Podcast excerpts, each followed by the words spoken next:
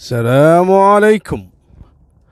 أنا وعدتكم في قصة قبل أسبوعين أنا طرحتها اللي هي قصة اللاعب عبد الله وبران والقضية اللي حصلت له واللي كانت مشهورة جدا في أيامها. أرجو أنكم ترجعون حق القصة وراح تعرفون تفاصيلها. لكني وعدتكم في بداية القصة أني أذكر لكم قصة مقتل لاعب مشهور جدا في التسعينات إلى بداية الألفية. اللي هو اللاعب ناصر السوحي. بعطيكم إيجاز. ناصر السوحي الله يرحمه كان مشروع لاعب كرة قدم عالمي. لعب في الدوري الياباني هوروشيما كان في مدرب روسي عندهم في المنتخب رشحه علشان يلعب في منتخب دينامو كيف الروسي. الرجل كان أسطورة زمانه خليفة النجوم السابقين وما حد يختلف على نجوميته. لكن مسكين هذا ناصر عاش حياته بين مطاردة طول عمره وهو مطارد المسكين. تقول لي ليش يا أبو طلال؟ شو السالفة؟ وهل هالمطاردات هذه لها علاقة في مقتله أو في وفاته؟ أنتم لكم الحكم لأن قصته كانت جدا غامضة وأنا أجلت الموضوع صار لي الحين أسبوعين إلى أن حصلت على نسخة من ملف القضية بالكامل. لا وما اكتفيت بهالكلام هذا وقابلت أم ناصر السوحي. الله يعطيها الصحة والعافية مرة كبيرة وهذا ناصر كان وحيدها وما عندها غيره وعايشة إلى اليوم. وهي تدعي يوميا على اللي تسبب في مقتل ولدها. صراحة المقابلة اللي بيني وبين أم ناصر السوحي ترى أنا دائما غلط باسمه أقول السيوحي لأن ربعي من عائلة السيوحي فعالقة براسي. فالمقابلة اللي كانت بيني وبين والدة ناصر السوحي كثر ما أقول لكم إنها تقطع القلب وحزينة لذلك أنا ما راح أنشرها. المرة كبيرة في العمر وعايشة طول عمرها وهي تدعي ومتحسرة بقلبها على ولدها الوحيد. اللاعب النجم ناصر السوحي. شلون مات؟ شلون انقتل؟ ظروف مقتلة غامضة جدا لكني راح أبدأ معاكم خطوة خطوة في القصة وأنتم يعني حاولوا أنكم تستنتجون. طبعا هذه إحنا رسالة راح نوصلها للمسؤولين أن نتمنى منهم أن يتم فتح التحقيق من جديد في ملف قضية مقتل ناصر السوحي. ناصر السوحي كثير أنا سألت عنه. ربع اللاعبين اللي عايشين معاه قوموا وقعده وسفرات ولعبوا معاه. والله أنا استغربت إنهم يمدحون اخلاقه بشكل مو طبيعي.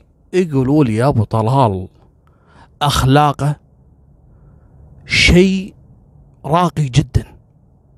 الولد هادي وحبوب والكل يتمنى أصلا يمشي معاه لكن دائما تحصل معاه المشاكل. أشهر القضايا اللي عليه قضيتين. أنا بذكرها لكم علشان تشوفون هل لها علاقة في مقتله ولا لا. القضية الأولى قبل مقتله بسنوات قليلة. أتهم ناصر السوحي بأن اعتدى على ولد.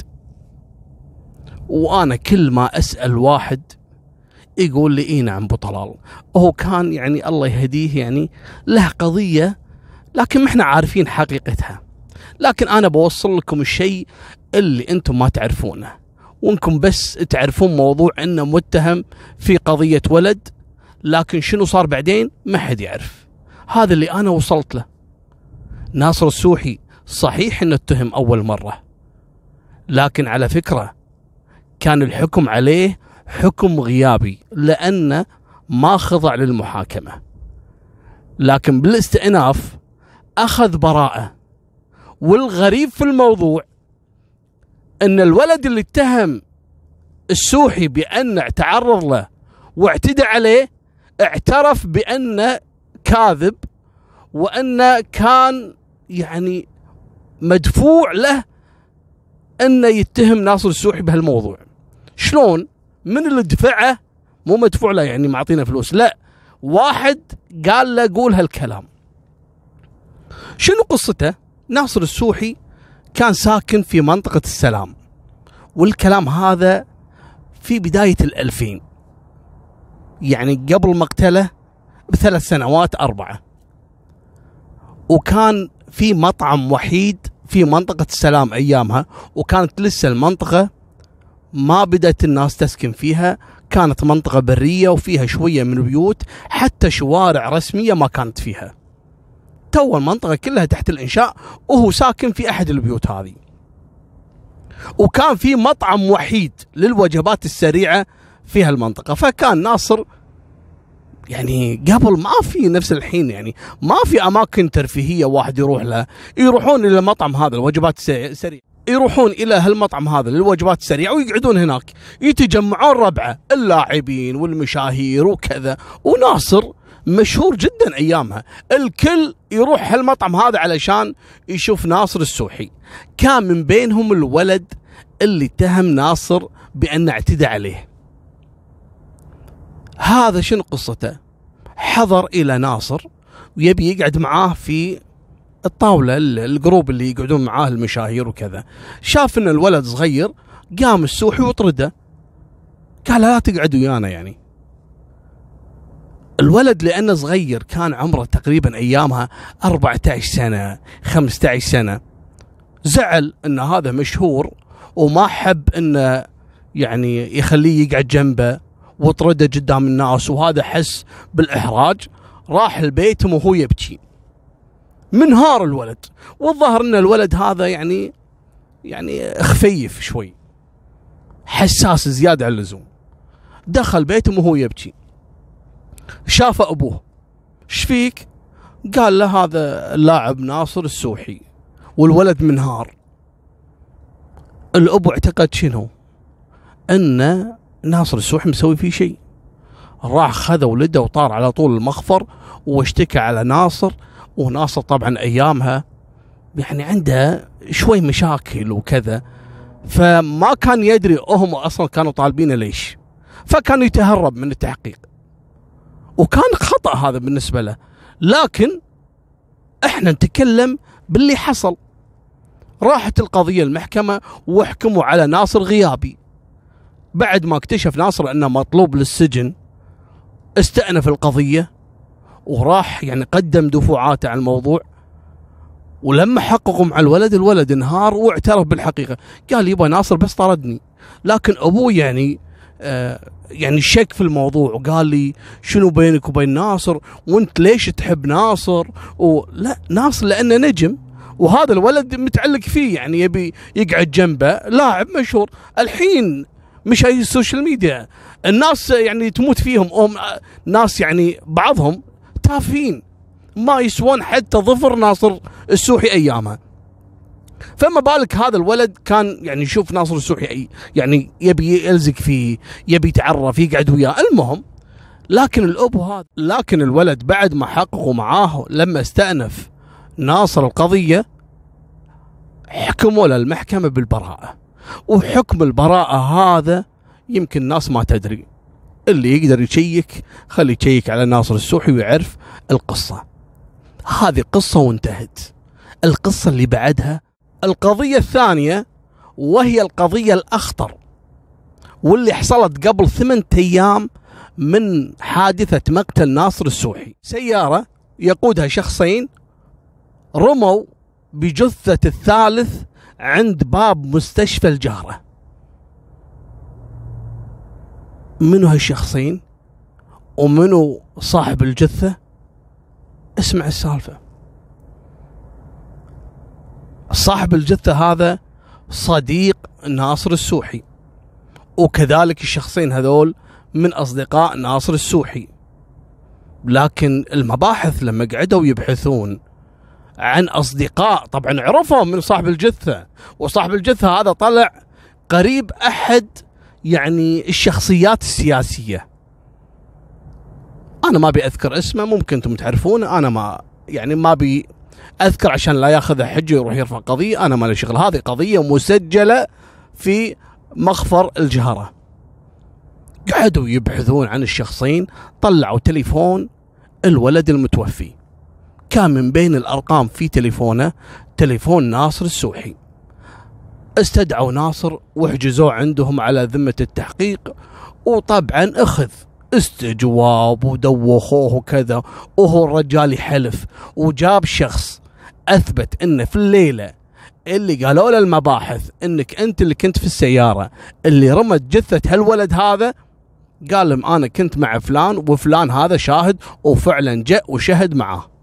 أفرجوا عنه. بعدها بيومين ثلاثة قعدوا يطاردونه مرة ثانية. يبي يستجوبون المباحث.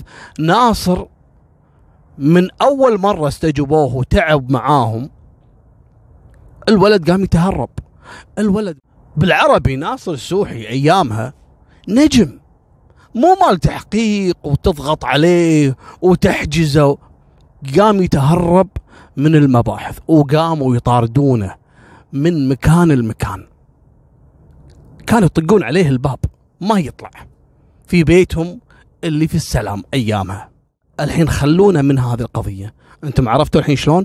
آخر أيام مباحث الجهرة كانوا يدورون على ناصر السوحي. يحققون معاه في قضيه يحققون معاه في قضية رمي شاب عند مستشفى الجهرة. الحين الكلام على لسان أم ناصر السوحي. الحجية شيخة. الحجية شيخة تقول يا أبو طلال قبل مقتل ناصر ولدي كان يعاني من أمور كثيرة لكن ما يكشفها لي. كنت أحس إن في أحد يطارده لدرجة إن ناصر ما كان يرضى إنه يسوق سيارته لا كان يخليني أنا أسوق السيارة وأصله أي مكان هو يبيه ينزل ويمشي أو يخلي خالته. ركزوا على موضوع خالته. خالته لها دور كبير في القضية. أنا جايكم الحين في الكلام. فتقول إحنا دائما أنا وخالته إذا يبي يروح مكان ناخذه معانا وننزله عند المكان اللي هو يبيه نقول له روح بالسيارة يقول لا أنا ما أبي. يخاف يحس إنه في أحد يراقبه. من شنو وليش ومنو الأشخاص اللي راقبونه؟ غير موضوع مباحث الجهرة على موضوع التحقيق. طبعا اللي ما أثبتوا أصلا ومات السوحي قبل حتى لا ينتهون من ملف القضية اللي هي قضية مقتل الشاب اللي كان مرمي عند مستشفى الجهرة. والرجل يعني مو مقتول لكنهم كانوا بيعرفون من اللي كان معاه.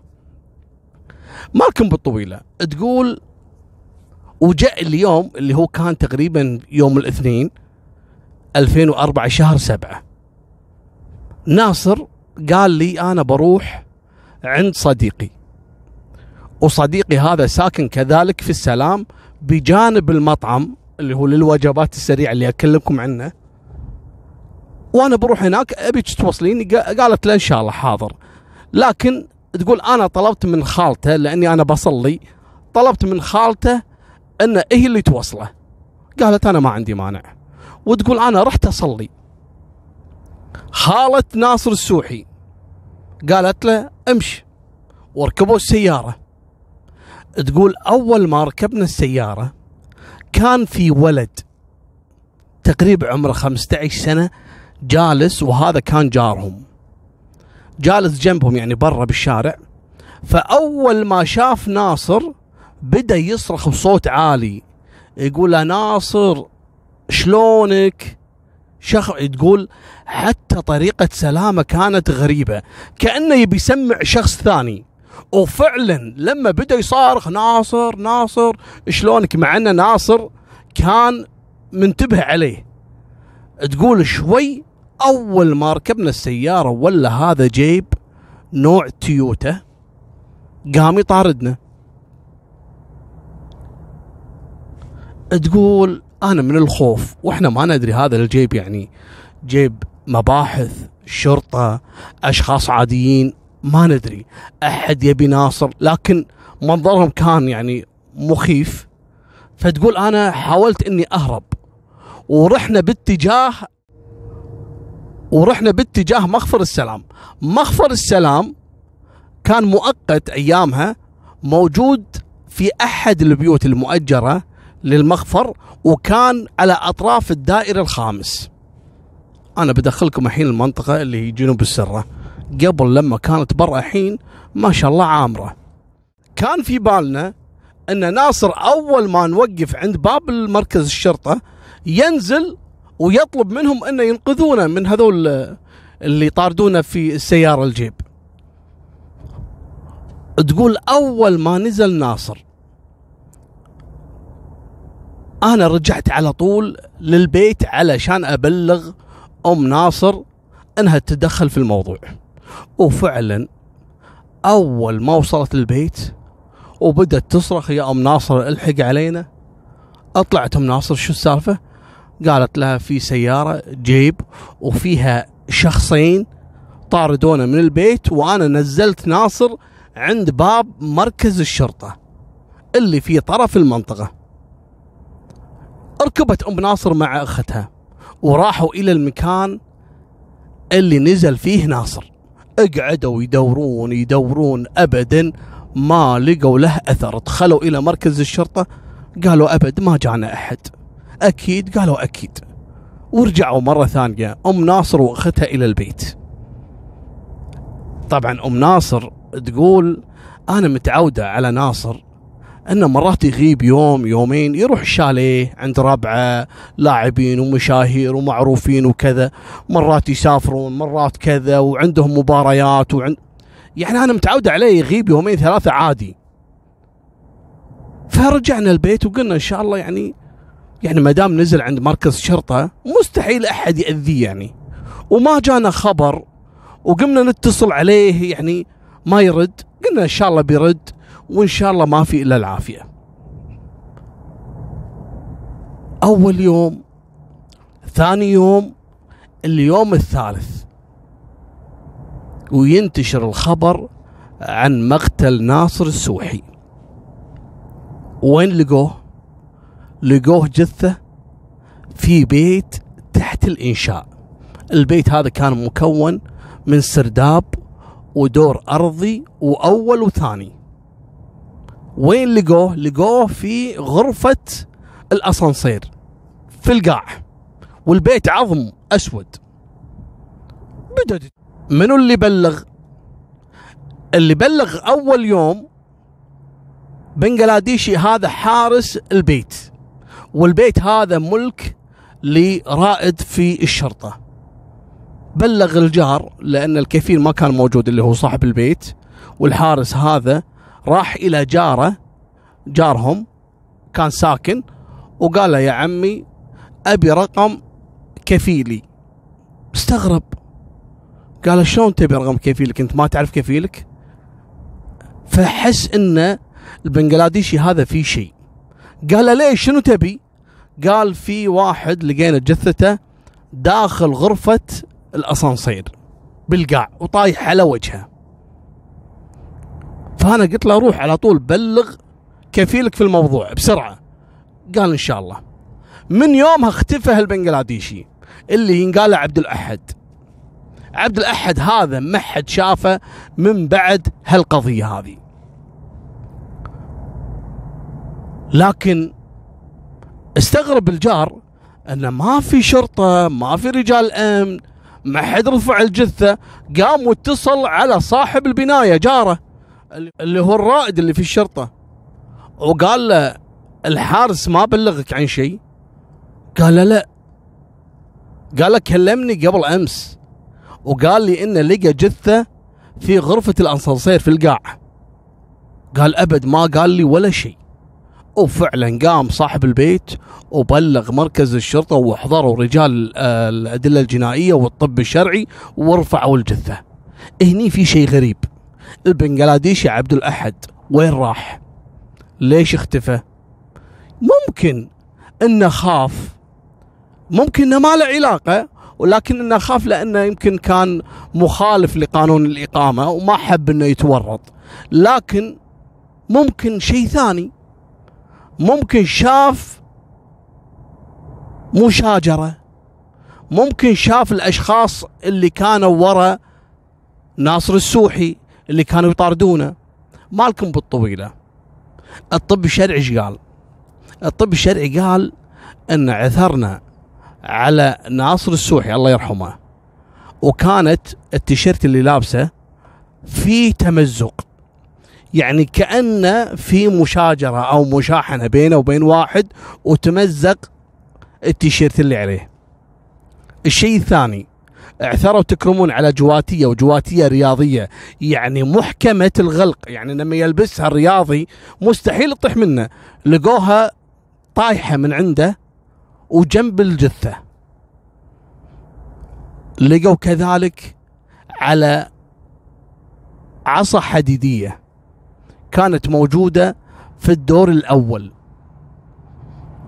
بالإضافة إلى لقوا كيس بلاستيك أسود وداخله شعر وداخله أوراق وكلينكس وفيها مادة داكنة. المادة الداكنة ممكن إنها دم لكنه متعفن لأنه مر عليه أكثر من ثلاثة أيام. كل هالأدلة هذه تشير إلى أن في شيء غريب. أنا قاعد أقول لكم الوقائع اللي صارت. لا والأدلة الجنائية أكدوا أن في دماء على السلم في الدور الأول والدماء هذه تعود إلى ناصر السوحي. يعني إذا تبي تخيل المنظر دم ناصر السوحي على السلم وفي آلة حادة اللي هي عفوا آلة حديدية وجنبه كيس وفي شعر والشعر هذا حق ناصر السوحي وفي كلينكس وورق وفي دم كذلك يرجع حق ناصر السوحي. جواتية تكرمون حذاء الرياضي ملقى جنب الجثة في قاع بير اللي هو الأصنصير هل فعلا مثل ما يعني قيل إنه كان حادث عرضي وإن ناصر السوحي دخل المبنى مثلا وكان ظلام وصدم راسه في الحيط وبعدين داخ مثلا وطاح في حفرة الأسانسير؟ أم ناصر كان يركض يهرول وخايف وفي أحد كان يطارده ودخل هالمبنى هذا والمبنى قريب من المكان اللي نزلته خالته ودخل هالبناية وإن أحد اعتدى عليه. وبعدين رماه في غرفة الانصنصير أو طبعا هذه كلها تخمينات إحنا ما نتهم أحد.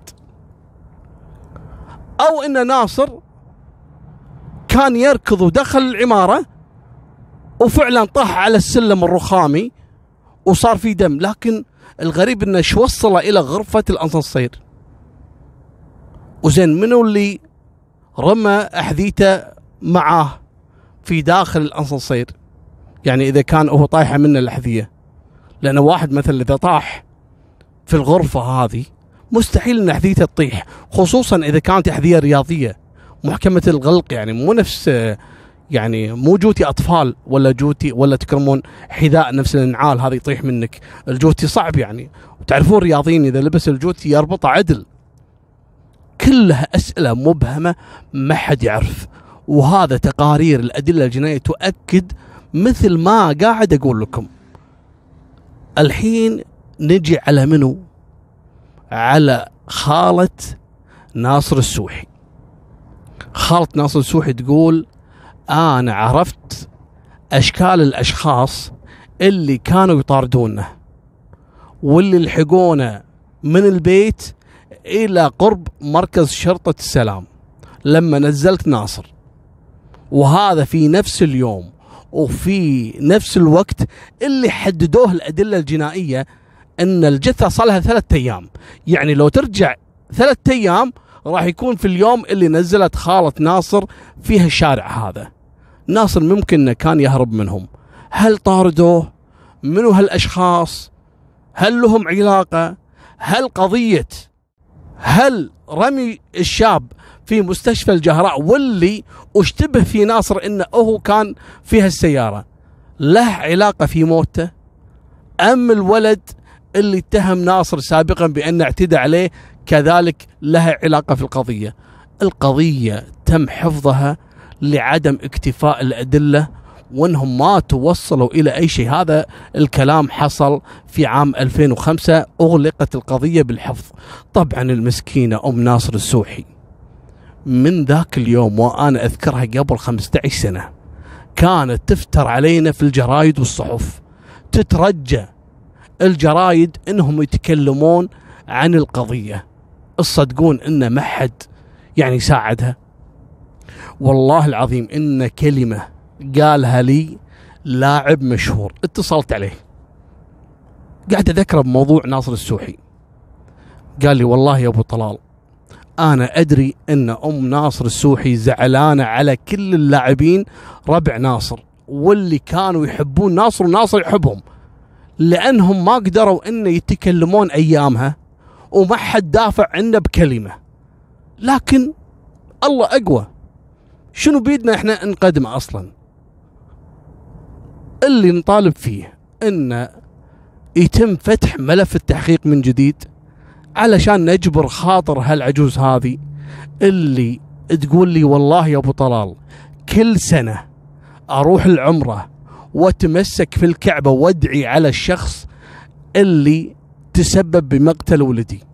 لكن لانها لأنها إلى الآن ما عندها متهم واضح وراء مقتل ولدها.